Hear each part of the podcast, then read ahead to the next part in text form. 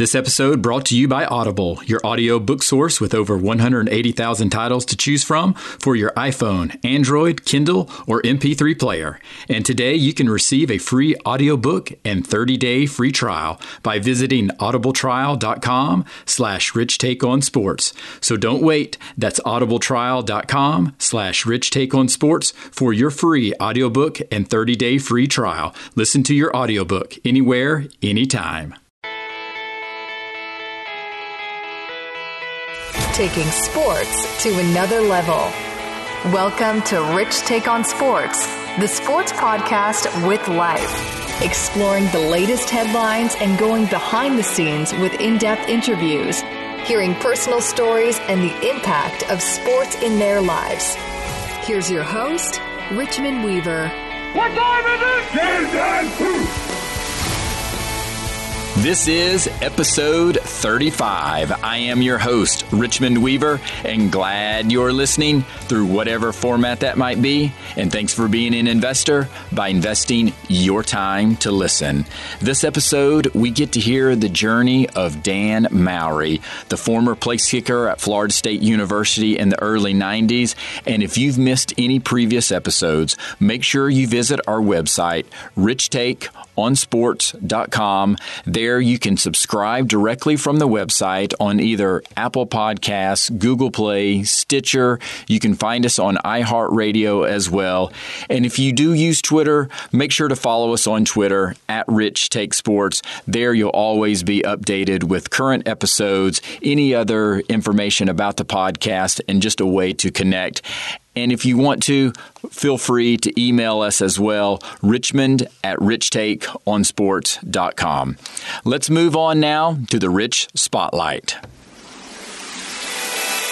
Shining brightly to share the stories of people in sports. This is the Rich Spotlight.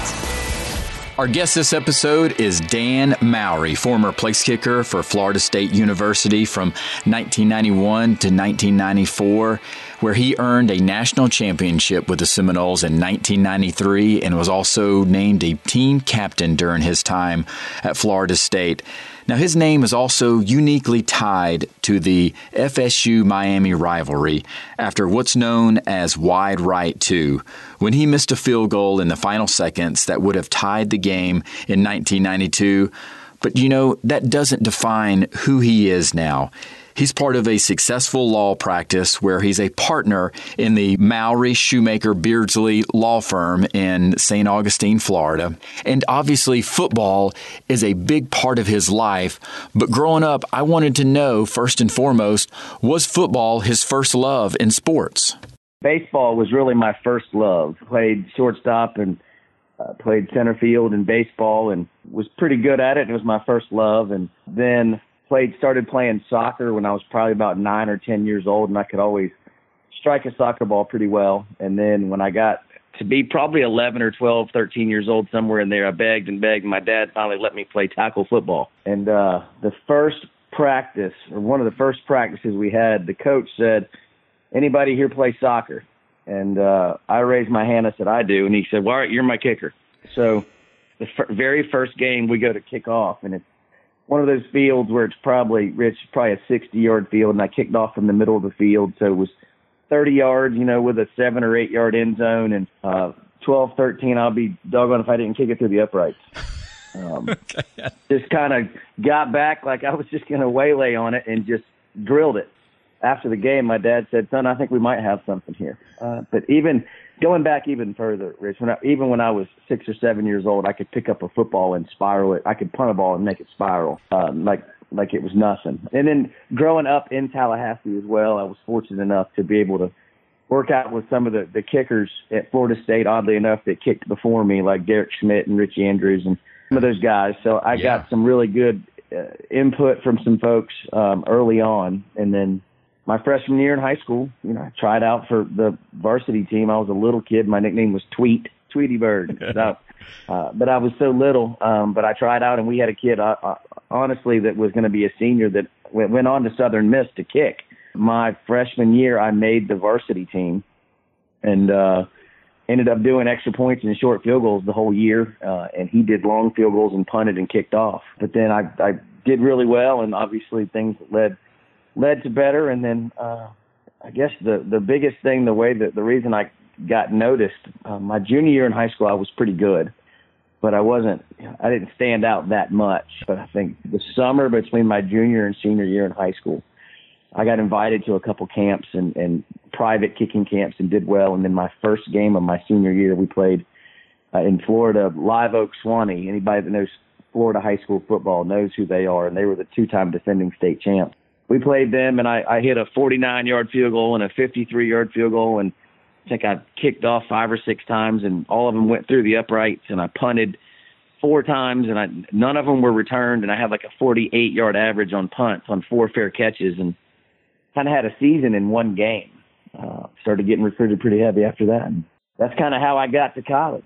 So now, during that time in high school, were you in the same mindset that I'm going to focus on this? This is this is my goal. I'm going to be kicker in college, and so you dedicated just solely on doing that, or did you continue to play other sports? I continued to play baseball and really wanted to play another position in, in high school and football. I really did. I'm big enough. Um, I think I think I had the athletic ability but I just wasn't. You know, Richie, when I graduate now, I'm six foot and I weigh about 220. I'm probably about 20 pounds overweight or 30 pounds for that matter. But okay, yeah, when I, I we all are. That's right. Yeah. But when I graduated from high school, I was five nine, one sixty. I grew in one my between my senior year in high school and my freshman year at FSU. In that one year period after graduating, I grew, you know, three and a half, four inches and like 40 pounds. And I was young too. Plus, when I graduated and I got my scholarship, my dad had to sign my scholarship because I was only 17. I was I was a young kid, and I think my freshman year when I made the varsity team, um, and I made a couple field goals and, and really felt like I had something that I could do that I enjoyed. Um, really worked at it. My dad at times pushed me harder than I wanted to be pushed, and glad he did in hindsight, and was diligent, making you know getting me with camps and helping me get with some guys at FSU to get some training. And I, I've always, I was always able to strike a ball well and, and kick it a long way. Uh, and then I think my sophomore, halfway through my sophomore year, um, I realized I had something. I was going to really work on it. Was that like a year long thing for you that you practiced year round? Yeah, dedicated I, to this. Probably after my soph, yeah, after my sophomore year in high school, even during baseball season or in the off season in the summer or when it wasn't even football season or in spring practice, I would still kick, you know, once or twice a week. We were fortunate where I grew up. We had a big field about three houses away from us um, that I would go down with my dad. I had a bag of footballs, and he and I would go down usually on the weekends, right near this big intersection, and I would be out there kicking. And uh, oddly enough, the AD at the time at FSU lived right down the road from us, and would drive by every other day and beep his horn when I was kicking. And okay. uh, but there was a it, we talked about there was an old pear tree in that field, and that was my upright kick over that pear tree.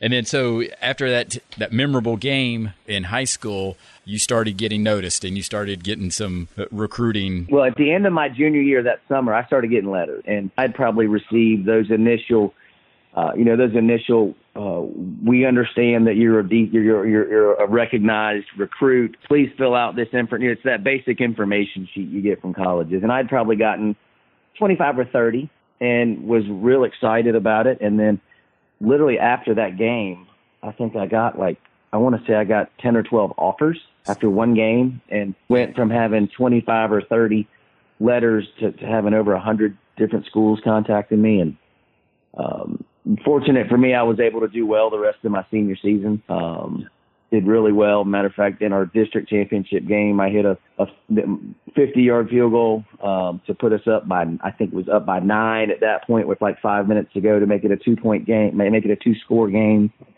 Uh, and there was, that was a game where both my team, Lincoln High School and Godby High School, who we were playing against, both teams had some legitimate uh, other recruits besides me. And you know 10 or 12 teams there in the stadium watching and that was a pretty big game for me too. Now do you remember the first school to offer you? Yeah famu.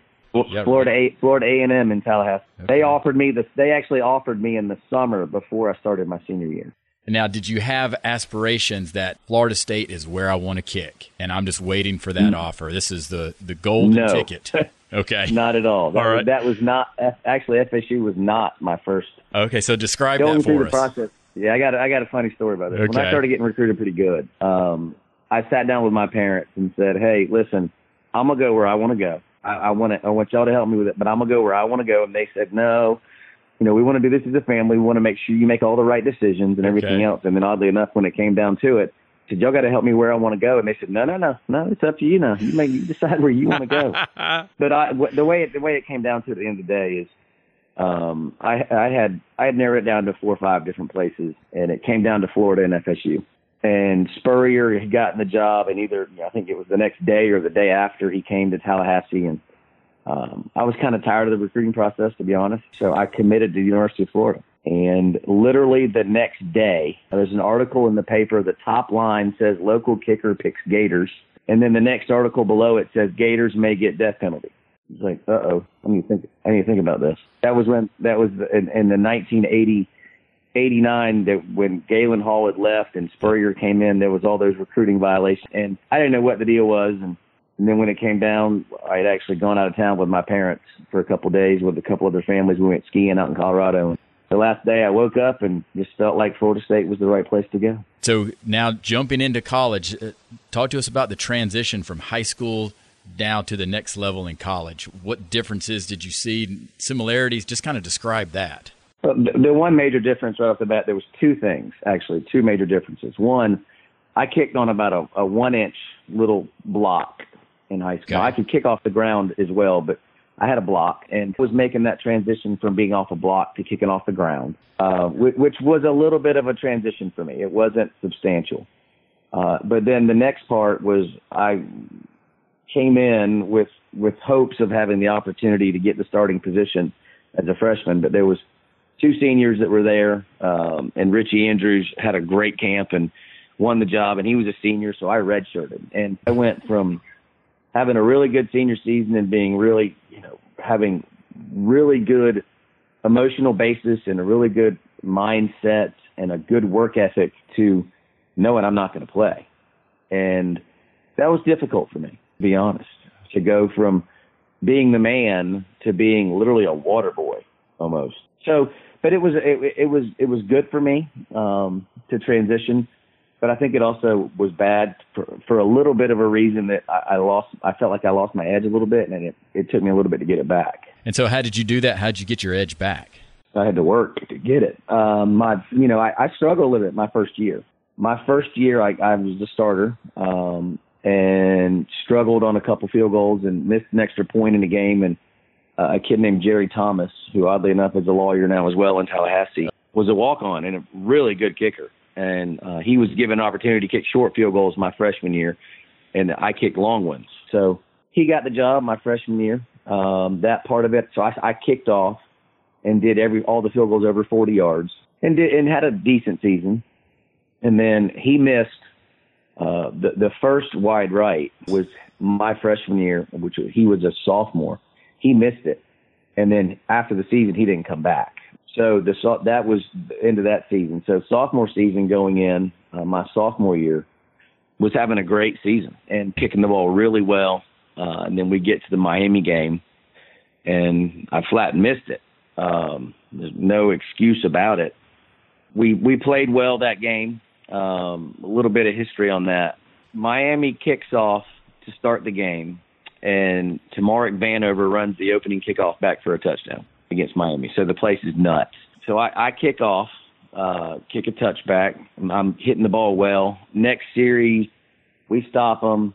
We get the ball, go down. Uh, I try a 47 yard field goal.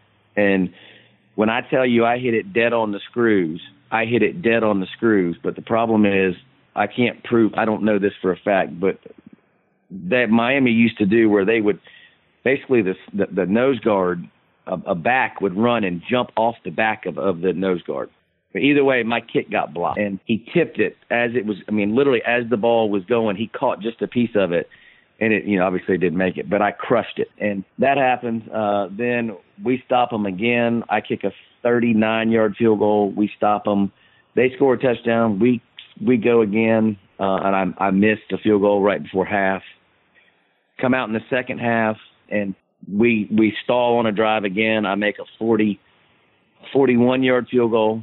They score, something happens. We stall again. I hit a 44 yard field goal. So I've made three field goals now, and I've had one blocked and missed one. And we had uh, we were under the impression, at least I was, that you know we weren't going to tie them, we weren't going to lose to them, we were going to beat them. And I always had this routine, Rich, where I would literally put my helmet on, the snap of the of the the sound of the snap on my helmet would kind of get me in a zone, and I would go through the kick in my head. It's like any like a pre-shot routine or a pre-kick routine, and so I was I was literally standing on the sidelines as a fan, and that's my fault. I was under the impression we were not going to go for a tie, we were going to go for a win.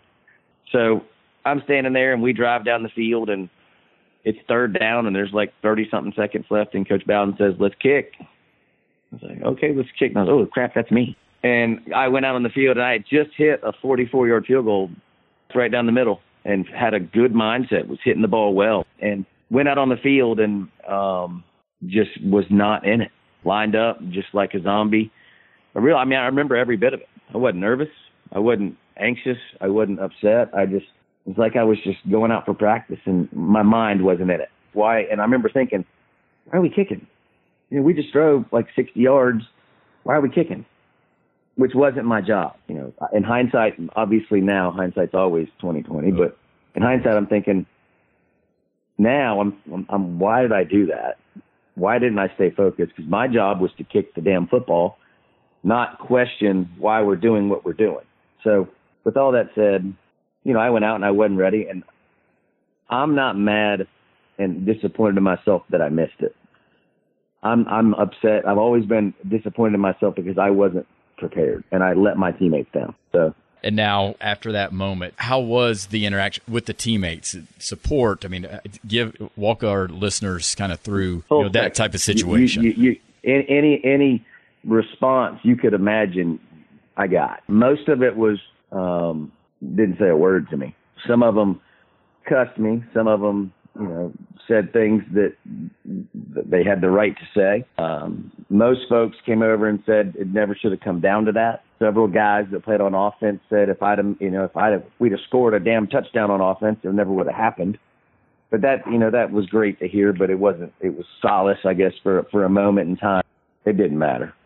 Now, after that game, how do you rebound from that? How do you, I mean, because the season continues, and how do you refocus and get back to that point where when you snap that chin strap on, you're back in the yeah. zone again?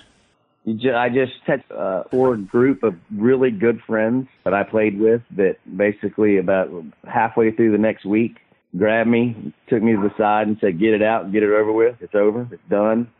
Uh, you know, I was getting some, some nice notes on my on my car. Okay. Uh, some some interesting phone messages that were comical, honestly. Okay. Um, but I, I just had some really good friends that just said, "Let it go." And the way the way that was done, that was a private moment. That the way that was done was was very emotional for me um, and very honest.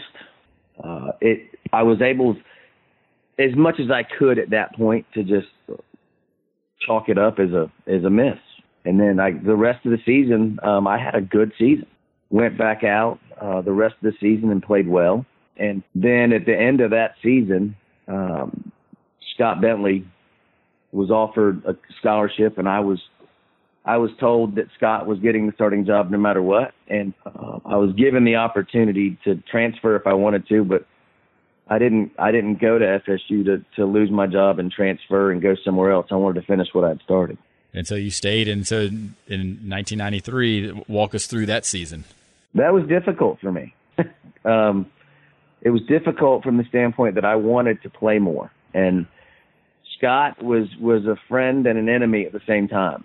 I knew he was. I knew we we we thought we had something special with that team, and knowing that he was coming in and he was gonna be the starter, uh, I, I put my shoes on real tight and supported him and pushed him. Um, and I think, I think that entire preseason and that entire season, I kicked better than him every single day. But he was the starter, and I think I had learned not to question at least that aspect of it, and I played my part. And I kicked off for for several games and, did and participated however I could, and was a good teammate and a and a good friend, and uh, watched him kick a 21 yard field goal to win the national championship. Could have been me, but you know what? I was part of a national championship team. I participated, and never, I can never, nobody will ever take that from me. The next season, my senior year, uh, two games into the season, Scott was struggling, and I was given the opportunity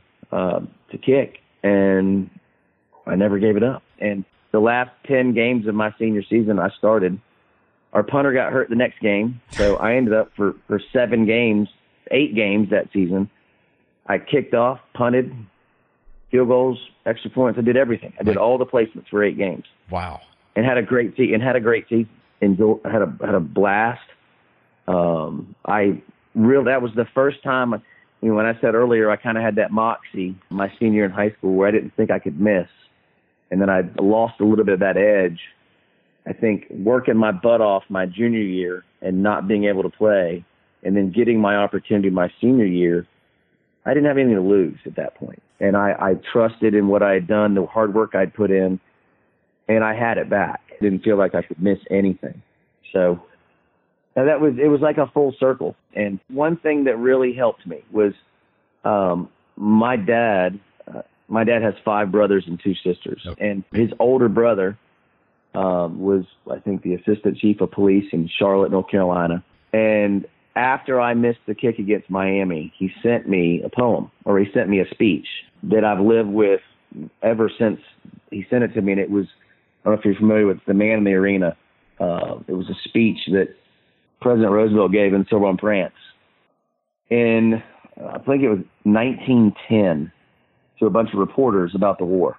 And uh, he, he's speaking, just as a little background, he's speaking to a bunch of reporters that are complaining about the war, complaining about the way things are happening. And he says, It is not the critic who counts, not the man who points out how the strong man stumbles, but where the doer of deeds could have done them better. The credit belongs to the man who is actually in the arena, whose face is marred by dust and sweat and blood, who strives valiantly, who errs, who comes short again and again uh, because there's no effort without error and shortcoming. Who does actually strive to do the deeds? Who knows the great enthusiasms, the great devotions, who spends himself in a worthy cause? Who at the best knows in the end the triumph of high achievement, and who at the worst, if he fails, at least he fails while daring greatly, so that his place shall never be with those cold and timid souls who neither know victory nor defeat. That rang so deeply with me that you know my my dad's brother that's uh, powerful. would send that to me. And it just it just means that you know what? Um, those that that don't walk that road don't know what it means. And at the same time if you walk that road too you know what? I had the opportunity. I had successes and i had failures but i was there. Um, and you know i think you and i had talked about this once before but a lot of people don't understand it when i say this missing that kick against Miami was one of the greatest, if not, except for maybe meeting and marrying my wife, uh, yeah. was one of the greatest, the greatest things that ever happened to me. And it took me a while to, to really grasp that, but it made me realize that nothing in life is is is is given to you. That you got to work hard for everything you get, and that you need to appreciate everything you have whether it be a relationship with a friend or your mm-hmm. spouse or your children or a client uh, or obtaining a, goal or striving to, to obtain something because I I had never really struggled or failed in my life in sports before that. Um, I I had made game winning kicks. I had always come through when it mattered. You know, I, I was a pretty clutch player, whether it be baseball or football or soccer. I'd never failed like that. And once I failed, I learned who my friends were and who my friends weren't. Um, I learned that mentally you, you have to be ready for everything that comes about, and it if you if you start preparing at the last minute, it's too late, and you've got to. That's just with everything you do. So it taught me to work hard again. It taught me to appreciate what I have, what what God blessed me with, and use it to the best of my ability. But it also showed me that a great life lesson that life ain't fair, and that when when you get thrown down on the ground and stomped and ridiculed, and for 20 years every week of the Miami game you get a phone call to talk about wide right. It's you can either you know you can take it and, and make something nice out of it, or you can let it eat you apart. And you know, people ask me, does it still bother me? Well, hell yeah, it still bothers me that I missed it.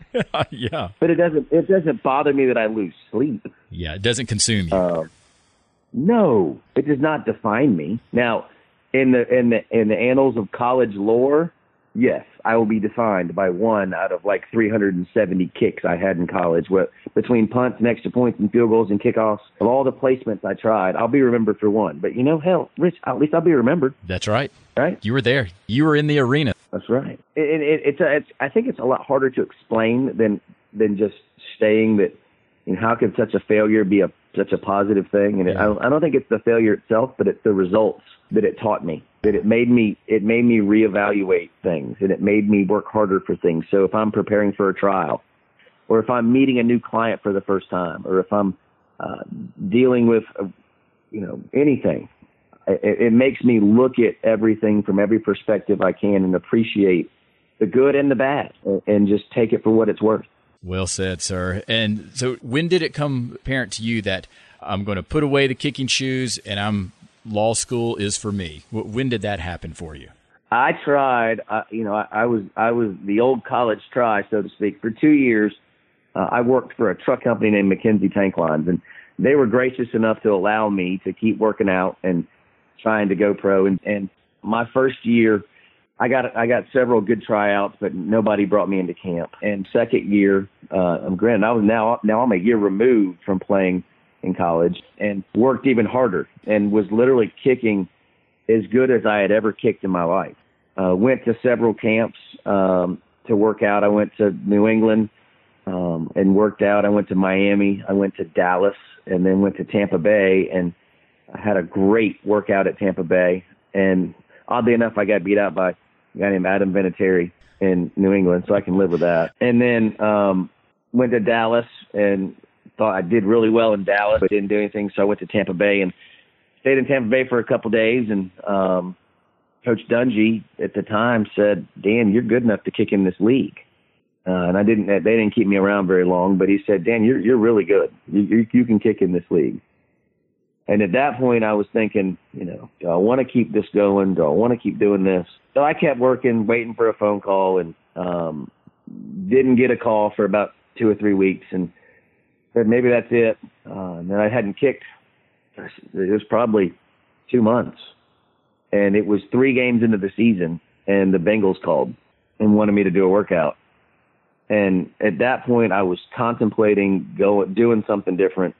Uh, I was studying for the LSAT and thought back to Coach Dungy saying that I was good enough, and that was it. Moved on. Turned the page and started a new chapter. That's right.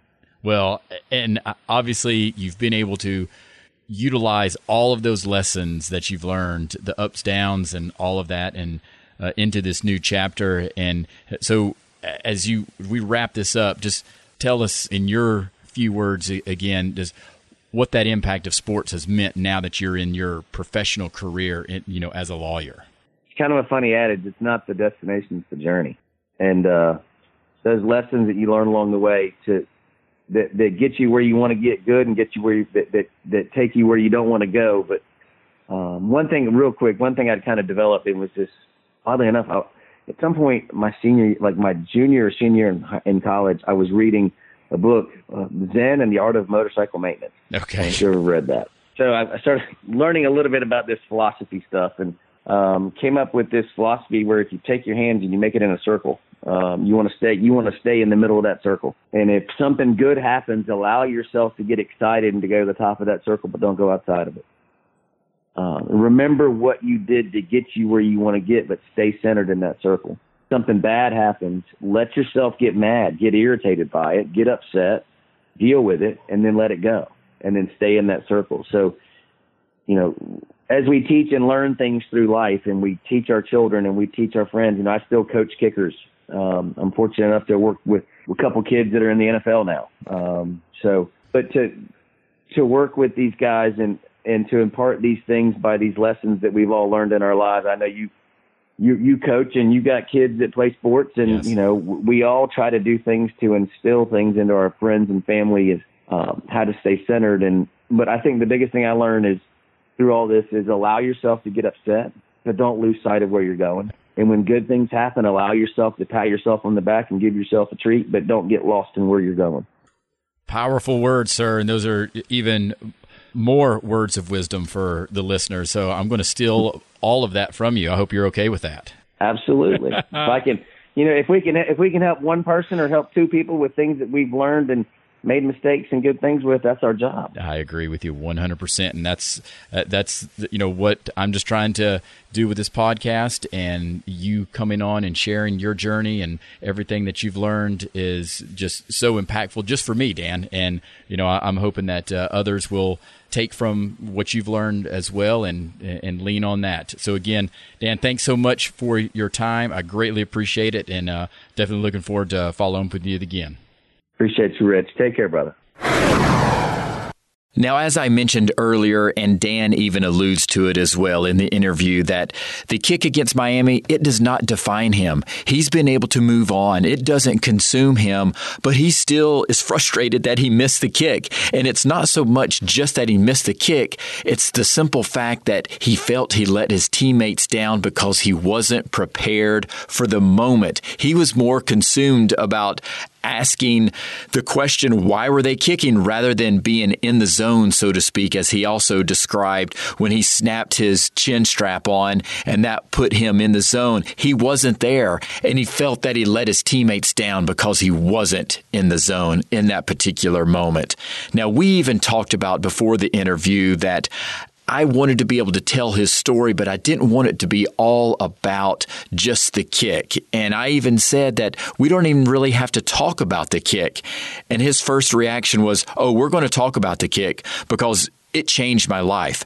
And I want everybody to know that that point of my life changed my life in a positive way, even though it was so negative. And I love that aspect of this story as well, is that he wanted to make sure that other people knew that you might have difficult situations in your life, but you can rebound. Use it as a positive. And that's what he did. Look what he continued to do that he stayed at FSU. He helped push Scott Bentley. And then when his teammates needed him again, he was there. When Scott Bentley was struggling, he was there to be there for his teammates and continued to have success his senior year at Florida State. And now he's continuing to have success, and I'm very fortunate to be connected with him. My wife is best friends with his wife, and while Dan and I don't talk all the time, I do consider him a good friend. They've got three beautiful daughters, and they're friends with our family, and I'm just excited that he's been able to showcase what he's learned over the years and still helping other kickers out. And he continues to carry that torch that failure will happen in your life, but you can rebound from it. All right, let's finish up this episode with the weekly words of wisdom. Keeping encouragement and motivation rich. Keeping encouragement and motivation rich. Let's explore the weekly words of wisdom. This episode, our words of wisdom, we focus back on the words that Dan shared with us from President Teddy Roosevelt in 1910 the man in the arena. They're just too good to be ignored, and I want to make sure that we can share those again, that you understand what those words are, and just hear them once more. So, President Roosevelt's quote in 1910 The man in the arena. It is not the critic who counts not the man who points out how the strong man stumbles or where the doer of deeds could have done them better. The credit belongs to the man who is actually in the arena, whose face is marred by dust and sweat and blood, who strives valiantly, who errs, who comes up short again and again, because there is no effort without error and shortcoming, but who does actually strive to do the deeds, who knows great enthusiasms, the great devotions, who spends himself in a worthy cause, who at the best knows in the end the triumph of high achievement, and who at the worst If he fails, at least fails while daring greatly, so that his place shall never be with those cold and timid souls who neither know victory nor defeat. And those are such impactful words as we're just learning about taking chances in life and being out there and not being scared to fail. It doesn't matter if you fail, it's a matter of are you participating? Are you active? Are you proactive? Are you engaged in doing things? And that's what President Roosevelt is talking about here. And that's obviously the words that helped shape Dan's transition from failure to using that as motivation and helping him now continuing being successful in life. And let's all focus on that. Let's be engaged. Let's be active and don't be afraid to fail because we just want to be in the arena. Well, that finishes up episode 35. And remember, focus forward so we don't live in the past. All the best, everyone. You've been listening to Rich Take on Sports, the sports podcast with life. Visit richtakeonsports.com to subscribe and catch up on any episodes you might have missed. You can also follow us on Twitter at Rich Take Sports. Thanks for listening.